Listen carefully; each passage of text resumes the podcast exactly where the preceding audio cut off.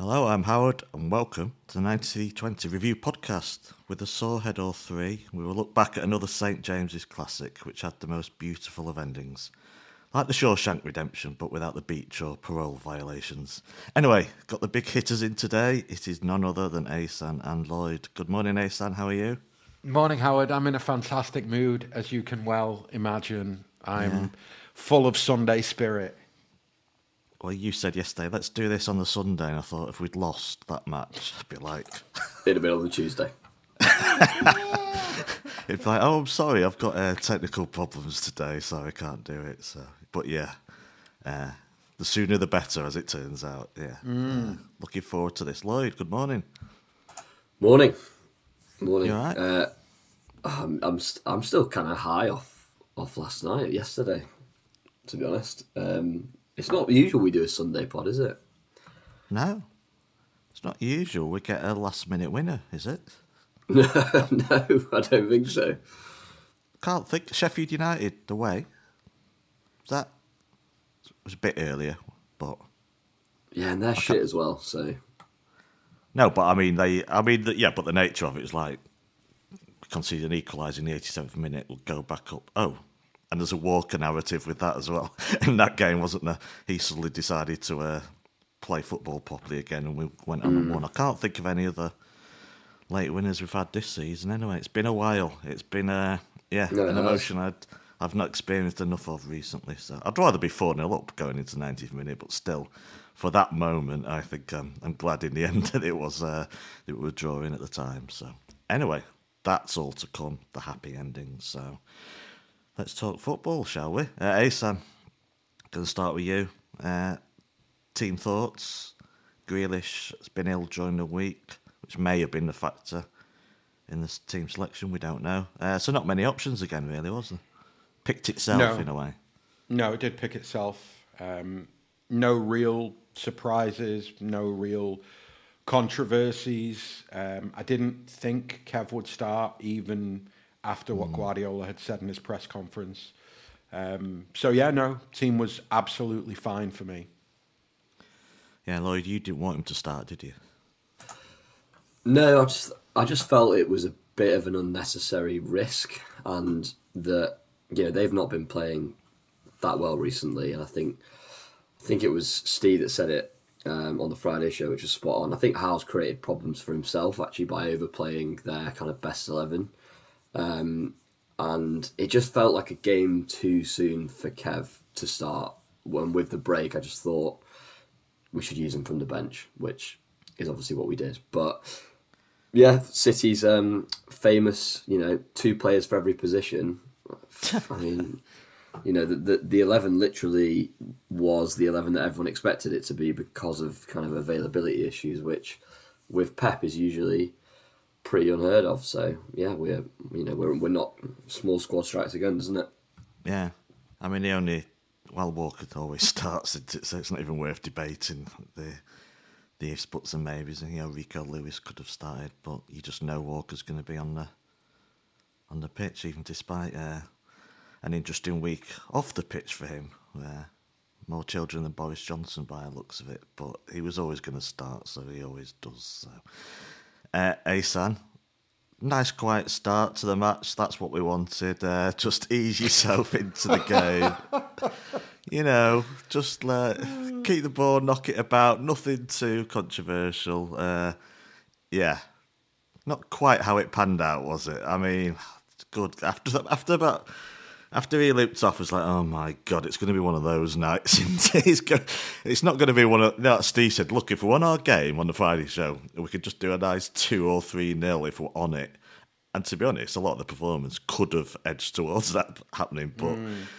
With it, with seven minutes on the, the clock, I was already stressed out of my brain completely. Uh, another non-flag causes another injury to a City player has this got to stop or? I mean, it was just bad luck. It was particularly bad in so far as there's three lads who were a yard offside. It's not tight. It's not even in the same time zone as a tight offside. I think if you go back to the Stones one, it's a touch more forgivable because I think Guardiola even says it after the game that that, that one was pretty tight and you can kind of see why. Mm. Look, I think I should start by saying, in general, I don't have a problem with the rule when the offsides are tight because that's how you've got to do it. You've got to let the let the move play out, and then if he's offside, VAR will decide it. But when it's just not tight at all, it's the opposite of I mean, just it's the opposite of good officiating insofar as that flag should just go up immediately because the fella's got eyes and he's looking down the line, so he can see. Well, one of those three is definitely offside, so I just put my flag up, and he he doesn't do that, and then Ederson gets injured by Walker, and you know the rest is is history. I mean, it just yeah, yeah. It was a warning, though. I mean, you know, it, it, the Ederson injury aside, I think I back Ortega so much that I wasn't overly flustered when, when it became yeah. clear that Ederson had to go off. Um, it was definitely a warning for us that, well, that's how they're going to be dangerous. Um, and it's kind of frustrating that they do that so early because if the flag goes up and you don't have the ball in the back of the net and the collision and all the rest of it. I think psychologically it's different. I think it almost gives Newcastle a boost to get the ball in the back of the net, have the linesman not flag, have Walker have to make that sprint for Ederson to land injured. It just the whole thing is frustrating because it can be avoided if he flags. Weirdly enough, he's he managed to flag pretty quickly there after that linesman, uh, straight up every single time after that. So, uh, do we know what the injury is? I know he had a hole in his leg. Is, is it? Is that not enough? It looks like he's got a bullet wound in his leg. No, I mean? is that what the injury is? I mean, he's not also done something else, like twisted no, it. that's or, what it is. No, no, it is that. It is. So yeah. it shouldn't be a long term issue. I don't know. I, I mean, don't know. It like know, he's got a bullet know. wound. I, I, hmm. the, the, the kind of collapse concerned me a bit when he gave the ball away. It looked like his like knee kind of gave way. Nah, it's just pain. I imagine. I imagine when you've got, you know, what looks like a th- two, three inch deep hole above your knee in your leg. When you go and move that leg, the pain probably goes all the way down the leg, even with the adrenaline. And I think that's what's happened. I think that he's thought I can play through this pain, and then he's had I to mean, make one sprint and tackle, and he's gone, nah, I'm out of here. I mean, is it really clever for Ake to immediately pass back to him and hint that? Sorry, I know he's using his right foot, so he clearly knows he can't continue. But that attempted pass that hit Armour one was appalling. Let's put it that way. Uh, I don't know. It just seemed weird that immediately, oh, he's just injured himself. Let's pass it to him as uh, Newcastle players bear down on him. Just seems like a weird way to test that injury for me. So, but hey, Ortega's a a good backup. So yeah, I think it was seven minutes on the clock and barely any football, Lloyd. But after that, until of course you know those two goals. After that, I thought City were generally brilliant uh, for the next 20, 25 minutes. Yeah, I agree. I thought I thought we were so good, um, and even when you know, even when we were two one down, it didn't feel like one of those games where there's no way we're going to come back because I just thought we were we were playing so well, and and Newcastle was still giving us quite a lot of space. So yeah, you know, Foden was getting on the ball quite a lot in that kind of number ten position in the pockets.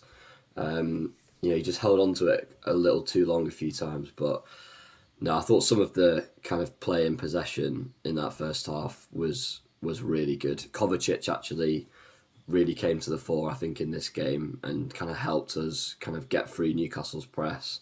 Um, so no, I was I was very very kind of impressed with with some of the play.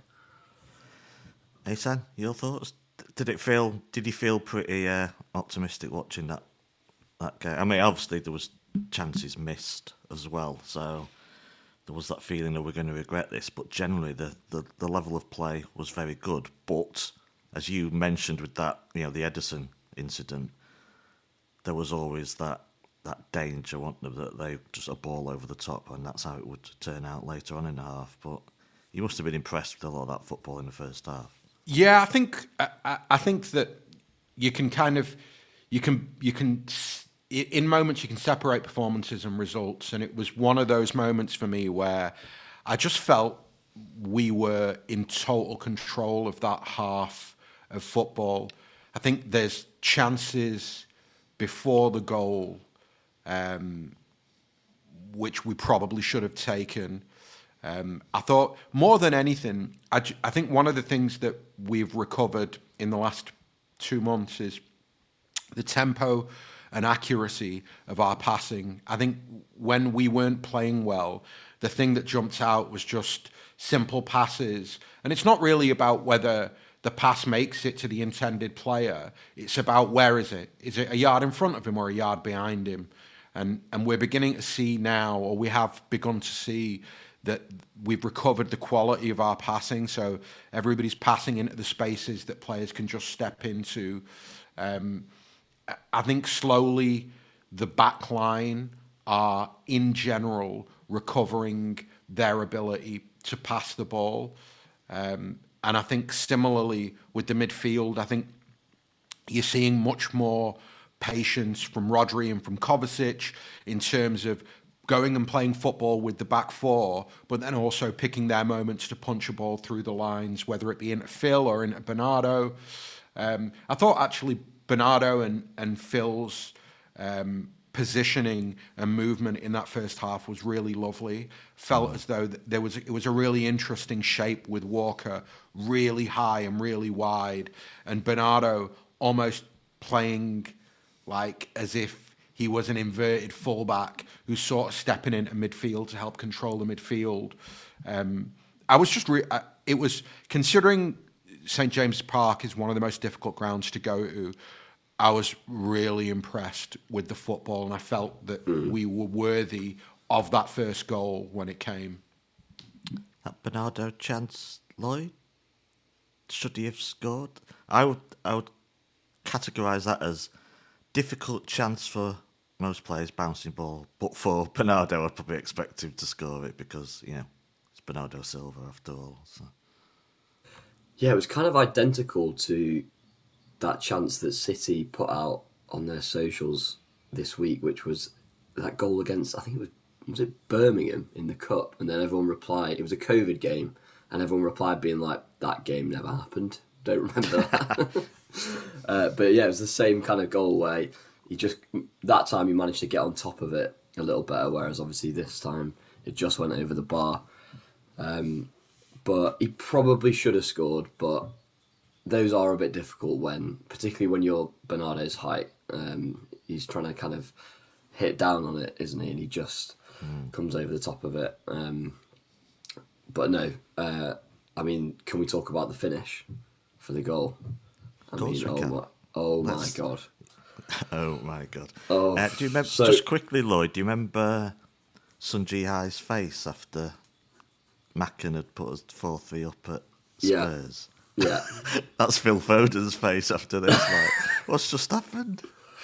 Yeah, that's take it away, Lloyd. Anyway, take it away. That's yeah, it's my face. Um, oh my god, it was just the cleanest connection as well for that for that little flick because they, you know, players try them quite a lot, but the way that he he just arrives perfectly, and actually the angle for, from the telly is is kind of amazing because it kind of the ball disappears for about half a second, and suddenly it's it's in it's in the corner of the net. You're like, oh my god, um, just outrageous. And I thought I thought given that he was obviously you know struggling post the illness, and I think that's probably why he went off in the second yeah. half, which was a bit because it, it felt like well everyone I was sat with in the pub was like, oh Kovacic is coming off here.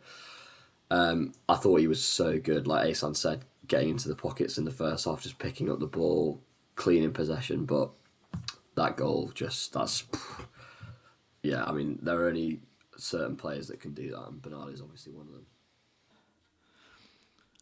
Thanks for listening to the first 15 minutes of the show. To listen to the full podcast and all our contents, including reviews, previews, analysis, quizzes, and much more, go to 9320.com to sign up now, or simply click the link in the description. So what are you waiting for? Go to 9320.com now for the best, most passionate, impartial coverage of Manchester City and beyond.